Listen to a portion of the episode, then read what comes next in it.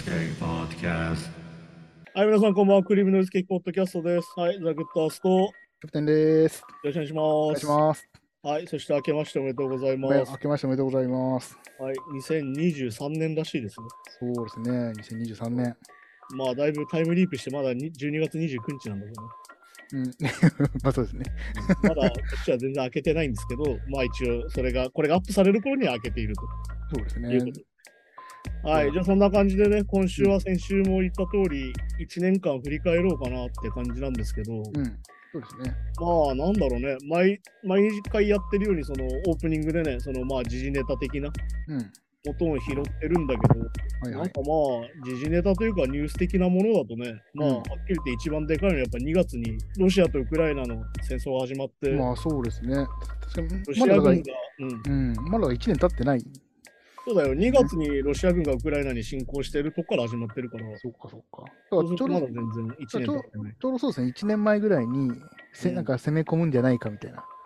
ああまあだから12月っていうか1月ぐらいだよねそれも1月ぐらいでしたっけ。うん、まあだから本当にちょうど1年って感じかなで結局その時はまあ、さすがにね、こう、そういうポーズは見せるけど、攻めないんじゃないかみたいな結構意見がね。まあだからあっよくたな言うのがその合理的に戦争する意味ないっしょって言ってたんだけど、うん結局始めちゃったっていうのが一番だよね。ですよね。うんまあだからそれこそなんだっけあのバイデンと会談してそのプーチンが、うんバイデンが一応そのなんだろうないわゆるその攻撃しないっていうのを言ったから逆に攻撃するようになったって言われてたりするんでああ、はあはあそうかそこでアメリカは参加しないっていうのを言ったからじゃあ攻めちゃおうってなったんじゃないかとも言われてるっていううーん。っていうのだったりとかね。まあだから3月なんだ、それこそあのアカデミー賞でドライブ・マイ・カーがアカデミー賞取ったりとか、映お画とか、ーはいはいはい。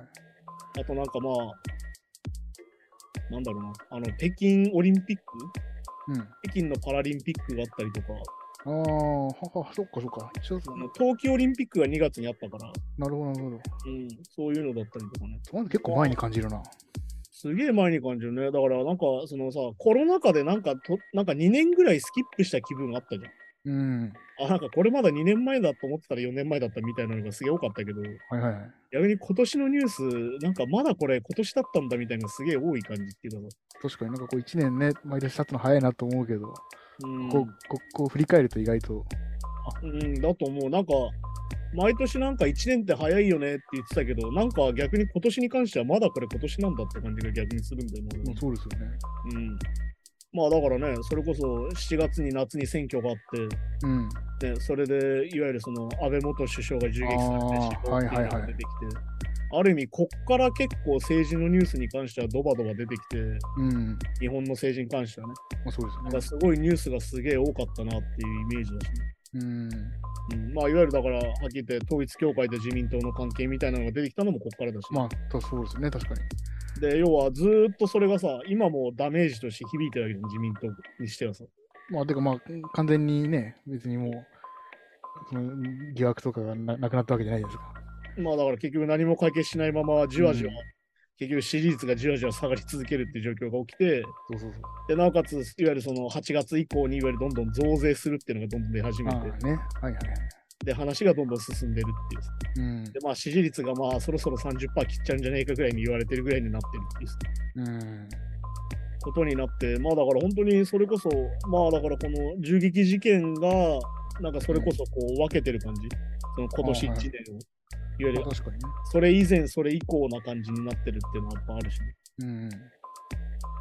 まあでもその間でもね、なんかまあ最新ニュースの話をすると、あのコロナの1日の死者数が過去最多を記録してて、今、うんうん、まあこの収録時点のもう12月12月の最終週で4、1てかまあ29日でね、29日でい1日に415人死んでると。うーん。で、逆に言うと、逆これ、あれなんだよね、過去最多なんだよ。なんかでも世間的にはもう結構忘年会とか、うんもうね、あの、帰省ラッシュとか。あ、もうまコあだロかナらはそん結な局にっ、何も解決しないんだよ、これに関しても。ていうことなんでしょうね、多分ね。だからはっきり言って、これは何も解決しないまま事なかれ主義で進んでる、まさに日本っぽいニュースっていううーん。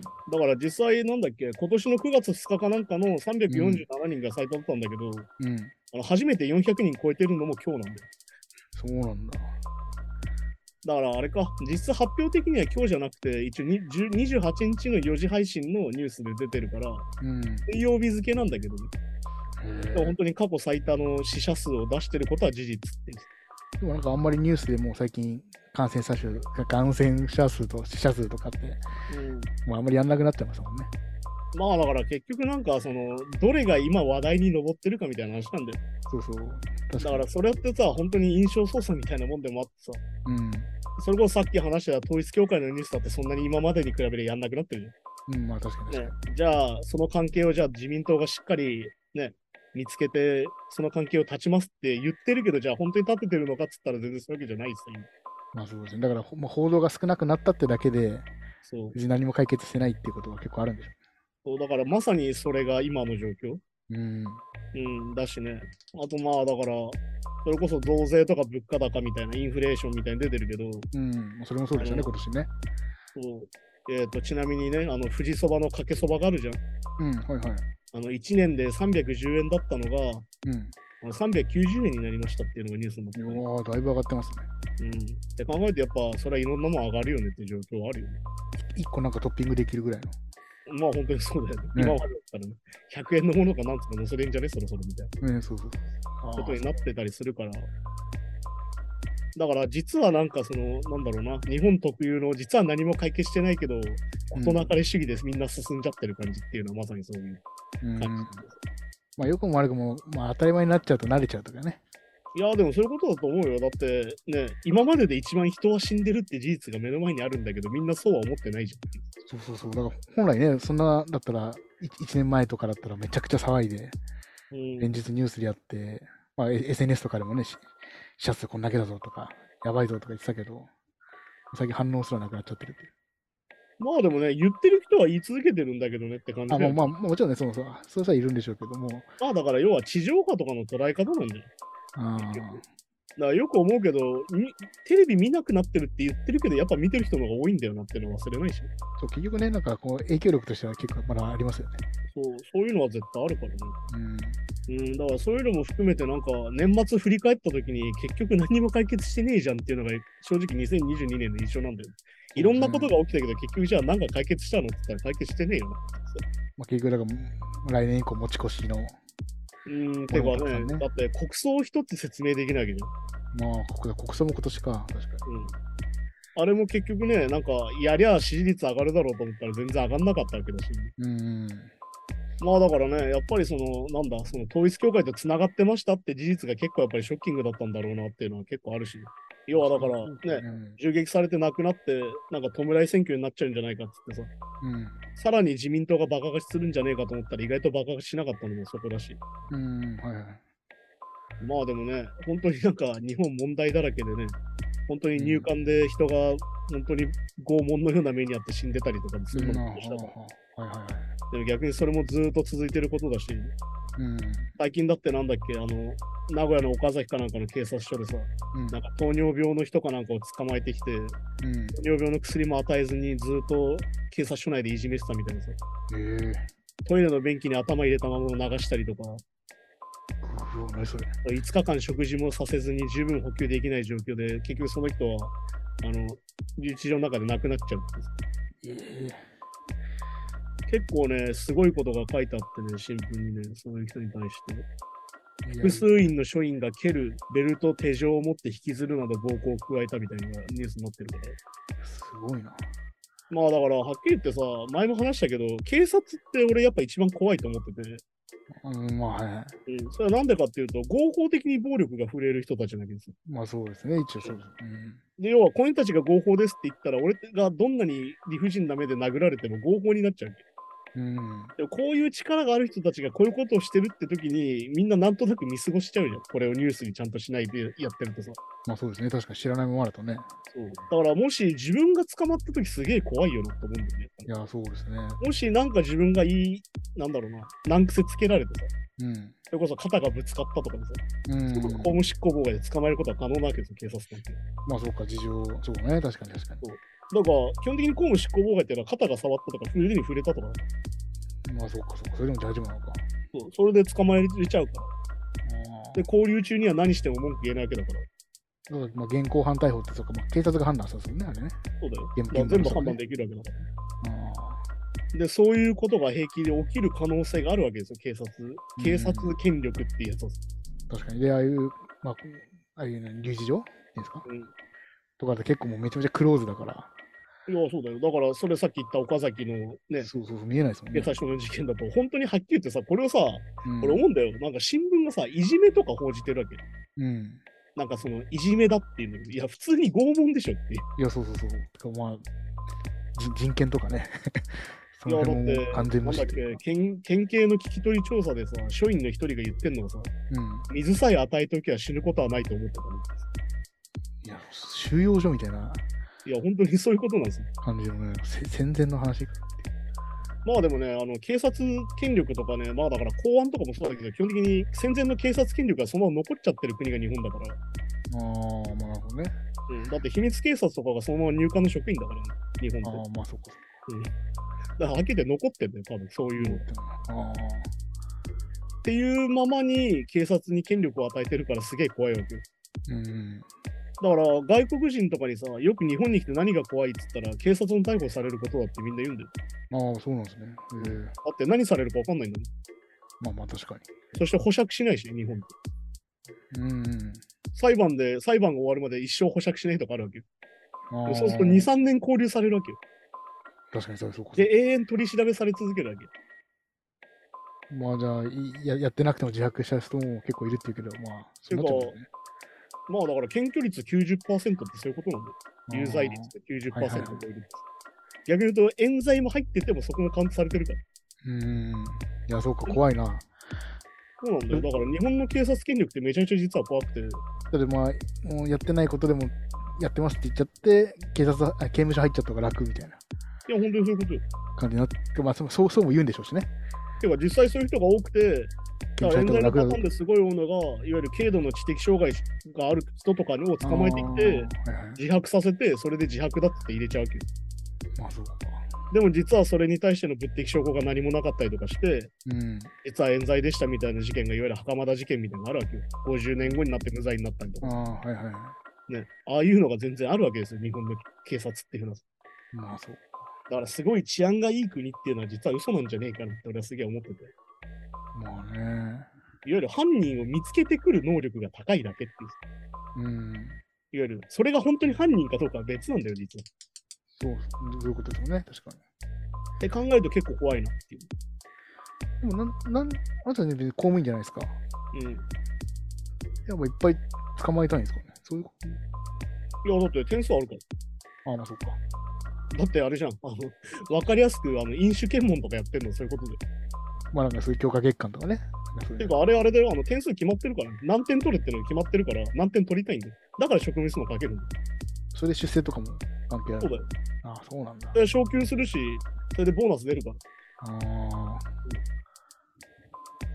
いや、そういうことか。うん、てか、そういうの分からないままいると、本当に捕まった時なんかされるよっまあね、そうだ、確かにそうか。ていう。だから逆に言うと、要は知識ないまま、そういう接しちゃってるわけよ。うん。い怖くないや、確かに、確かにね。だから自分がもしなんかぶつかったりとかして、おいって言われたら、もうそこでアウトだけど。うん。捕まえれちゃうんだよ。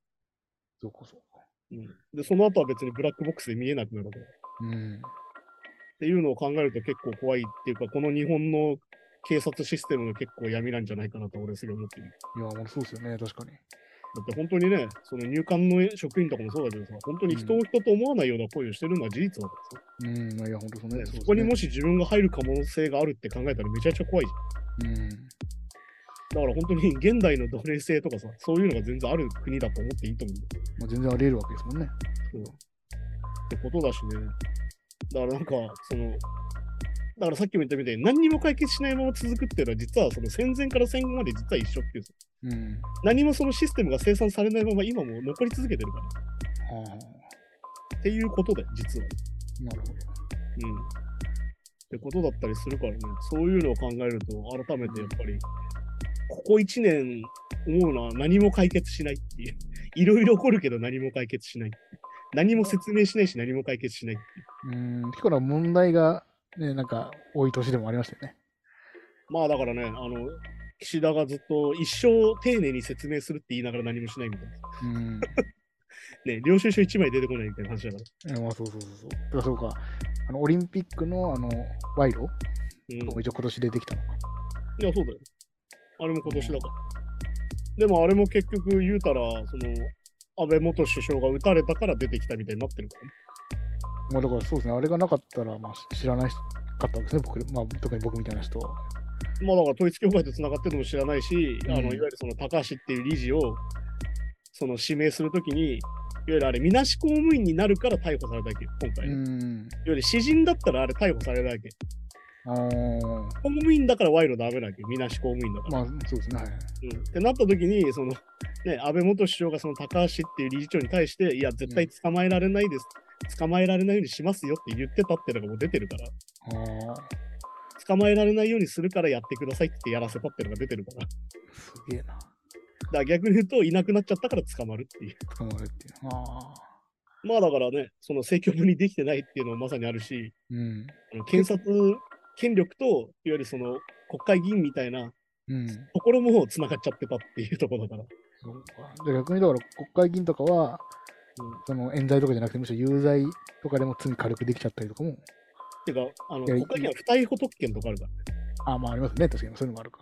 そもそも逮捕できなかったりするから。うん。国会中はとかありますよね。なんかねあそうそうそうだからあのガーシーがああいうことになったり、ああ、まあそうか。外資も今シ年。ステムハックされちゃってるわけで、結う局ん。はいはいっていうことだったりするからね。いや、だからね、なんか今年1年見てて、本当になんか、 いやー、本当に暗いニュース多いなっていうよりは、なんか暗いニュースがもともとあったんだけど、見えるところに出てきたなっていう。まあ、多分そうなんでしょうかね。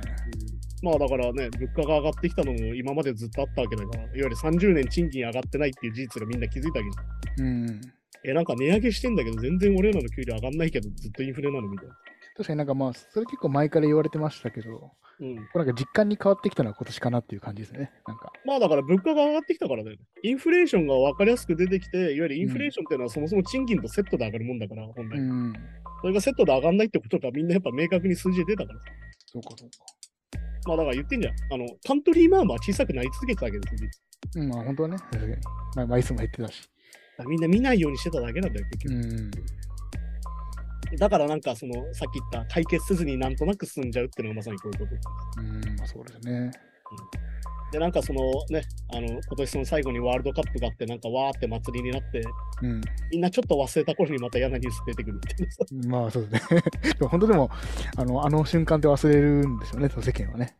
まあだから、だからさっき言ったコロナニュースもそうだけど、わーってなって違う話題がガーってくると、みんな、なんか、ないのかな、それっていう。でもなんかそうそう、僕もそうでなすかけっど。たことのようになっちゃうっていう。うん。だから非常にやんなか、世論っていうのはやっぱ水物だから、うん。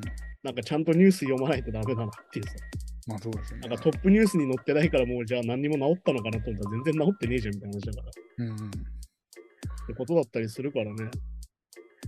じゃあね、一応じゃあ、いつも毎毎週その音楽ニュースをね、一応俺たち取り上げてやってるんだけど、はいはい。まあ、いつ毎回こう、キャプテンがチョイスしてうん、話す形を取ってるんで、じゃあせっかくなんでキャプテンに今年のニュースでね、印象に残ったニュースみたいなのをちょっと聞いていこうかなと思うんだけまあそうですね。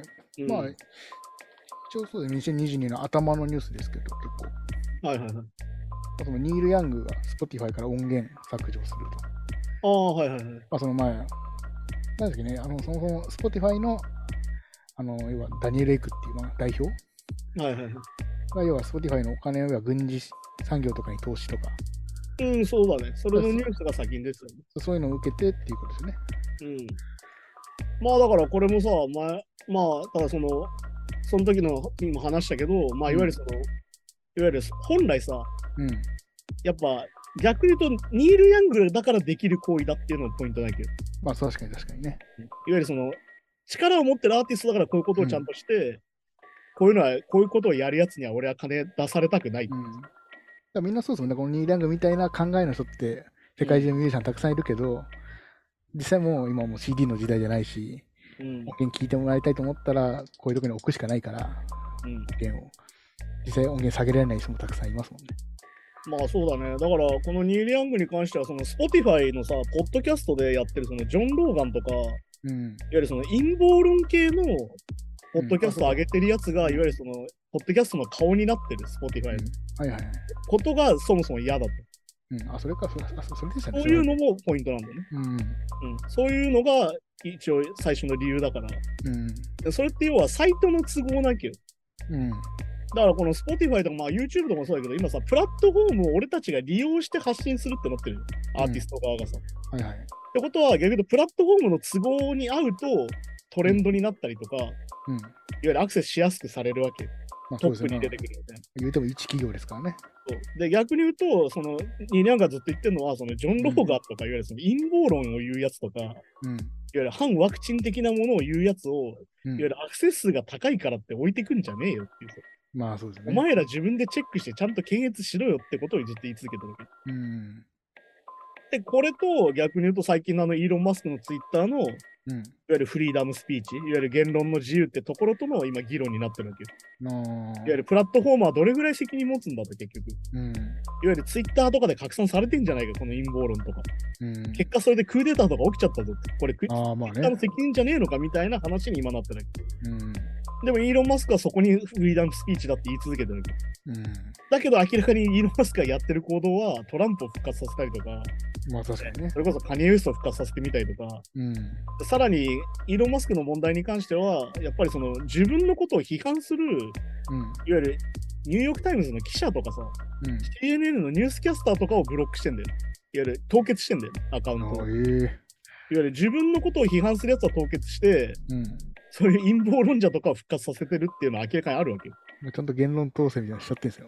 要は自分の都合のいいことをやってるだけなんだよ。あだからそれはさ、はっきり言ってその一企業の社長だし、そのツイッターうん自体が一企業のプラットフォームだから、まあ、でも別に何何の違法性もないから、別に。そう社長の好きなようにするのは自由だけど、でもそれ自体がもう、じゃあ言論の自由じゃそもそもねえじゃんって話だけど、うん、そうそうそうそね。なのに言論の自由歌ってっからお前おかしくねって言われてるわう。やっぱこう、プラットフォームの独り勝ちみたいな、け。うん。あ、でもそうなっちゃうじゃないですか、どうしても。はいはい。めちゃめちゃ金儲けた、まあ流行ったプラットフォームがやっぱ独り勝ちしちゃうっていうことの危険性ですね、これね。まあだからさっき言ったみたいに、その今、プラットフォームを利用することでしか、そのん発信することが難しいっていう状況がこういうものを作ってるから、だうん。から逆に言うと、今みんなやってるのはツイッターを通じて YouTube に誘導するとか。うん。何々を使って何かに移動させるみたいな、いわゆる広告ツールとしてのやっぱ優秀さなんだよね、ツイッターってね、う結局ん。はいはい。で、そういう時に、やっぱりそういうさ、その、そもそも考えが合わない人をブロックしちゃうとかさ、うん。あの、凍結するみたいなことをやっていたが社長のプラットフォームなわけってことなの。うん。いや、陰謀論渦巻いてたりとか、うんエロ。画像が普通に流れてくるみたいな状況でもあるわけ。まあそうですよね。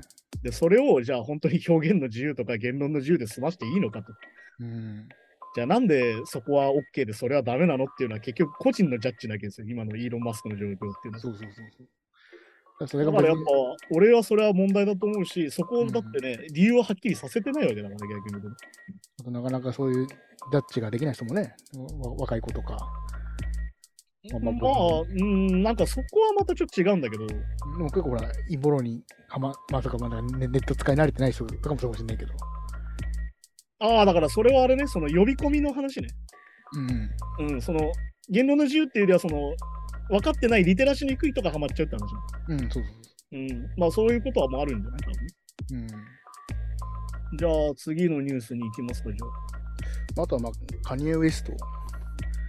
あ。ああ、まあパニエの話ねそう。そうはいはいまあ、これニュースも結構連続で多分取り上げたりしたんですけど、まあそうだね、ちょうど映画の方でカニエソンドキュメンタリーもやったりしたから。そうそううんまあ、いわゆるいわゆるちょっとユダヤ人差別発言で、うん、まあ、結構まあいろんなところの契約がどんどん切られていくっていあう。あ、はいはい、まあそうだね。だから結局これもさ、うん、まあだから俺たちはその映画を見た後だから、いわゆるカニエの状態が分かってるから、ああ、カニエそうなっちゃったかってなるけど、うん、肌から見たらもういきなりこんなこと言い出して、何こいつ頭おかしくなったんじゃねえのみたいな話だけど。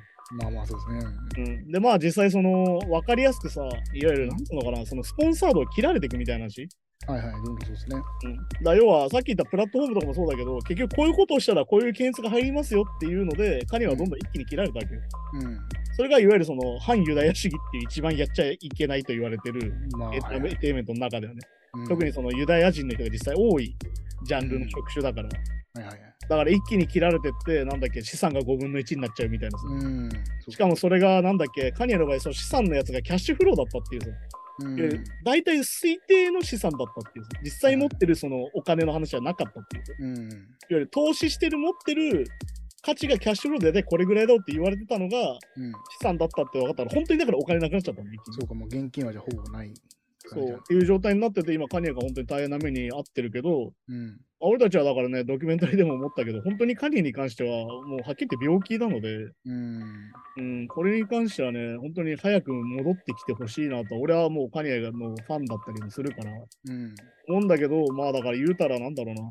あの、キム・カーダシアンやべえなと思ってたけど、キム・カーダシアンの方がよっぽどまともだったじゃんっていうのが今のカニエに対する印象っていうああ、まあまあ。感じかなってとこだし、あとなんかまあ、それこそその、なんだろうな、差別発言を言う言わないじゃなくて、うん。差別発言をどう取り扱うかみたいな話になると、それこそ、まあ同時期っていうかちょっと前後で多分扱ったと思うんだけど、うん。うん。あの要はリゾーっていうね女性歌手がいて、うそれの中で出てくるその差別用語として使われている歌詞をうん。使ってたんだけどその最初リリックの中でねうん。それをまあそれが一応こうなんつうのかなこういう歌詞を使わないでほしいっていう声があったからそれを変えるみたいなのも起きたわけで今年に関して、まあ、これに関しては、まあ、そのなんか批判的な意味はな、理想自体はなかったんでしょうけど。まあでもこれってさあのはっきり言って差別主義者がいつも使うワードにもなるわけ差別する意図はなかったってやつになるからああ、まあそう。まあ、それ自体のそのワード自体がもう実は差別的なわけな、な、そうかそうか。俺は別に差別的な意味で使ったわけじゃないんだぜって言ったからってそれは許されないから。まあそうですね、確かに受けだ取っりたらじゃあより良い方に変えようっていうのをリゾは逆に言うと柔軟に対応して変えるっていう判断をしたわけ。っうん。はていうのがいわゆる逆に言うと今の状況だから。いいはいはい。わゆるこういうのがダメになっていくっていうより逆に言うとまあだから前も話したけど差別はなくせるけど差別表現はなくせないと俺は思っててうん。なんでかっていうと差別表現にも歴史があるからまあそうです、ね。差別表現を全部なくしちゃうとその差別のする言葉の意味がなくなっちゃうんだよねうん文脈自体が。はいだはかいら逆に言うと、それこそまあよく出てくる N ワードだったりとか、うん。そういう言葉のなんで差別なのか、何が差別なのかっていうのが伝わらなくなっちゃうから、だかまあ確かにでしょ。ら逆に言うと差別表現っていうものはなくならないと俺は思ってて、うん。うん、だからその意味でも、このだから理想のニュースっていうのはめちゃくちゃ今時っぽい話で、あそうですね。前だったら普通に使ってたんだけど、今ちょっとこの言葉を使うのはダメだよねっていうのは、まあある意味自然なことみたいな。うん。そしてカニエ・ウェストが言ってることは今完全にアウトっていう。まあそういうことですよね。うん。いわゆるもうな、なんだろうな、まあ、ホロコーストなかったとかさ、ナチ大好きみたいなことになっちゃったから、っまあそうですね。陰謀論ですよね。ていうことになっちゃったから、それに関してはもうあの救いようがねえなって話でもあるから、うん、ってことだったりするから、まあだから逆にこれもやっぱ今年のニュースだなって感じで、だかまあら本当にカニエフェストに関してはね、なんかその発言してからうん。約2週間ぐらいで全部切られるみたいな状況になって、うん。そのスピード感もなんかまた異常だなと思ったりもしたから、まあ確かにそうですけどね。はい、じゃあ他に何かあります気になっていたニュースというか、印象に残ってるニュースというのは。あとはそうですね、フーファイラーズのテイラー・ホーキンスがあ亡くなっはいちゃったというニュースですね。これはなんだ ?3 月ぐらいか、これもね。まあ、そうですね。うん、結構今年の頭というか、早めの時に出たニュースだけど、まあ、これはね、先週のニュースでも話したけど、やっうん。ぱりこうやって年末になって振り返った時に、今年もいろんな人が亡くなったなってのはあるし、うん、まあそうです、ね。まあ、テイラーに関してはね、本当になんか、みんなに愛されてた人、いわうん。ゆるその、ミュージシャンからも愛されてたし、うん。当然ファンからも愛されてたしって人だし、うん。そしてまあ、だから、フーファイターズがこの後、その、テイラー追悼公演を行った時の、あの、なんだろう、まあねモチベーションみたいなところ、うん。テイラーのキャリアの中で最高のライブにしてやるぜみたいなところも、うん。逆に言うと、なんだろうな、ある意味ポジティブに見えるところ。はいはい。だけど確実に彼らは、い彼はいなくなっちゃって、う寂しいよねってところもしっかり出すみたいなさ。ん。うん。だからすげえいい追悼ライブになってたと思うし。まあそうですね。うん。で、まあね、前も話したけど、いわゆるその、いいいアーティストが亡くなっちゃうっていうのは、しかもテイラーのああいう亡くなり方をしちゃうと、本当あるはずだった新たなアルバムだったり、新たな曲だったり、うん。新たなプレイみたいなものが見れなくなっちゃう寂しさみたいな。そうですね。確かにそこはありますよね。うん、そしてやっぱ前週話したそのファンとのきファンとしての気持ちはさ、友達でもないけど、会ったこともないけど、うん。俺と彼の思い出は確実にある。ファン,、うんファンとテイラー・ホーキンスの関係性ってのは必ずあるよって話でもあるから。まあ確かうん、そしてなんかやっぱりあれだよね、その本来死ぬはずじゃなかった人がこういうタイミングで亡くなっちゃうみたいなさ、に。うんそこってのはやっぱすげえ悲しいし、まそれがまあ、結果ドラッグだったりとかさ、まあそうですね。いろいろその自己的なものでもあったりするから。うん。まあ何が起こるかわかんねえなとかよく言うけど、やっぱりこうやって人が亡くなるっていうのはやっぱめちゃくちゃ悲しい話だからね。いや、まあそうですね。本当そうだよそれでやっぱ1年を振り返るかなと思うしね。な。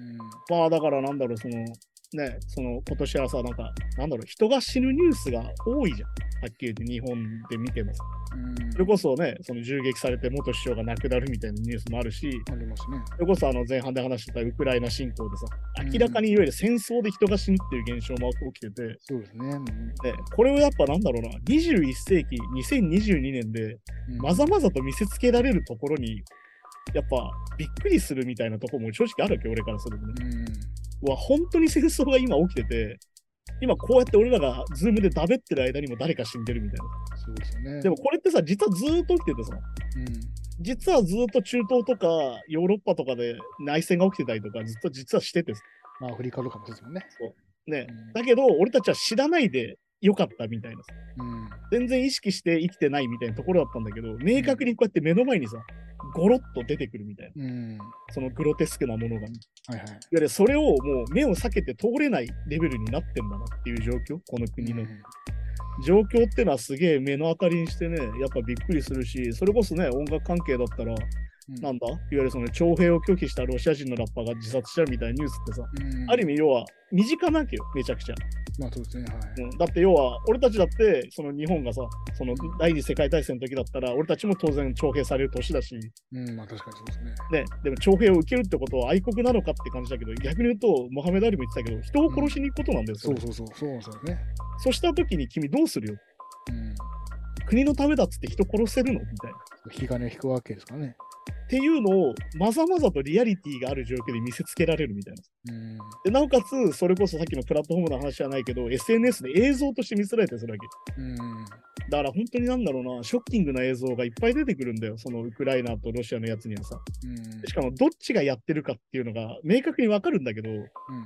とりあえずロシアが侵攻したから、じゃあウクライナが絶対正義かっていう話と、そのウクライナだって戦争で人を殺してるし、うん。あまあまあロシアだって人を殺してるって状況が、もうなんだろう、ある意味こう、目の前で起こるわけよ、映像として。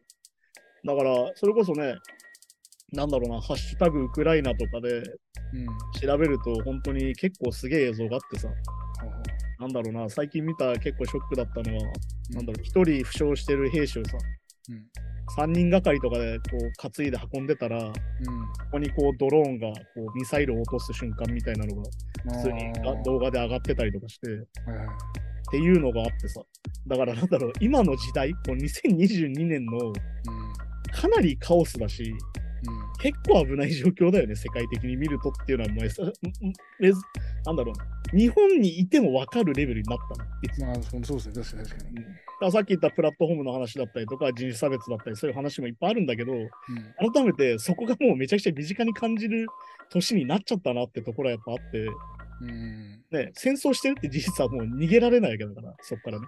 はいはってところだからね、だから逆に言うと、この若者が徴兵が嫌で自殺するみたいな話もね、もし日本で起こったら同じような事件が多分起こるだろうしい。。これでしょうしね。しかも日本は、まあ、しどちらかというと攻められる側でしょうしね。その国の力関係で言ったら。まあでもなんかその間でさ、防衛費費を倍増する感じでさ、なんかまあ先制攻撃できるようにしちゃおうとか言ってるわけだから、 まあ、そこもまたね。そうだからそこがめちゃくちゃ俺的にはうーんってなるわけよ。うん。あよく最近言うさ、その愛国心みたいなものを育てるとか言うけど、国の人たちがね。でも愛国心って本来そもそも持ってるもんで、なんかそれを人から教育とかで植え付けるもんじゃなくないっていうさ、いや、そうなんですよね。なんかしえ思っ自あるいはするわけよ。自然と育まれるもんですもんね。ね。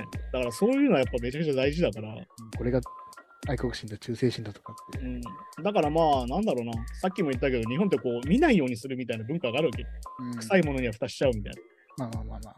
それが要はグロテスキに目の前にゴロンって出てきたみたいなっうん。ていうのがその元首相の銃撃事件だったりとか、うんね、ウクライナのそのロシアの戦争だったりとかでさらにね。俺たちはそのワールドカップに関してのドキュメンタリー見た時にいやんワールドカップの裏でこんなこと起きてんのかよっていうのをまざまざと見せられるわけだから、まあそうですね。はい。うんっていうのを感じるとねやっぱこの2022年のカオスさっていうのはなかなかだなっていうさ確かにでもそう戦争が起きてて、今まで要人が暗殺されてって結構、すごい年だと思うよ、うんまあすごい年ですよね。うんで、逆に言うとさ、あの、プラットフォームビジネスがここまで、もうなんかもう一強みたいになってるさ、プラットフォーム自体うがさ、ん。そこでなんだろう、 なんだろう、表現の自由だとかさ、言論の自由だっつってまたガチャガチャやってるっていうさ。うん。でも確実にそれがなんか社会がいい方に向いてんのかなって言ったらそうじゃない感じっていうのはめっちゃ嫌だし。そうですね。っていうことだからね、こうやってだから逆に言うと1年通してこう時事問題をだべってきて思うのが、逆に言うとこうやって喋ってって意識するじゃん。うん。どうぞ。普通にこうアルバイトしてようが何してようが、ああ、でもどっかで戦争してんだよなとか、ああ、こういう時に何かあるんだよなっていうような意識はするから、うん。そこがやっぱね、やっぱ意識、なんだろうな。これはでもね、めちゃくちゃ陰謀論的物言いなんだけど、うん。一回気づいたらもう二度と気づかないふりは無理なの。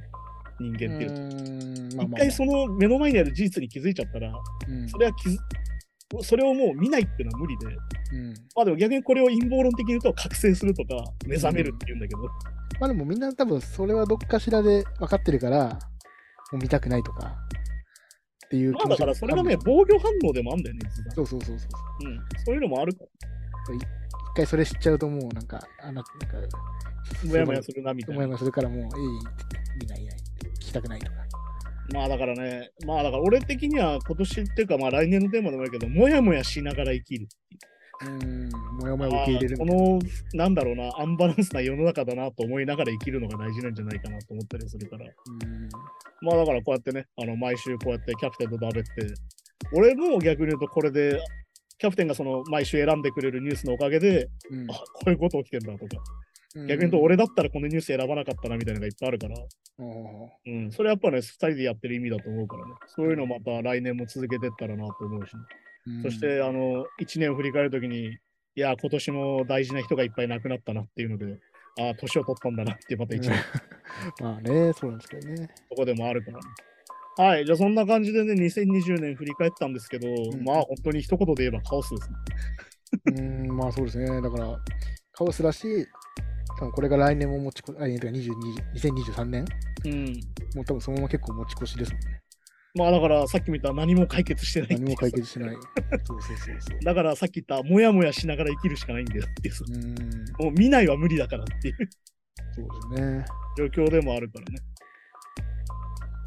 いやーだからね、こうやってまあ毎週こうやって続けることが大事なんじゃないかと思うし、みんなだからやっぱ身近に感じる。だから毎回言ってるけど、私事だって思うことだから。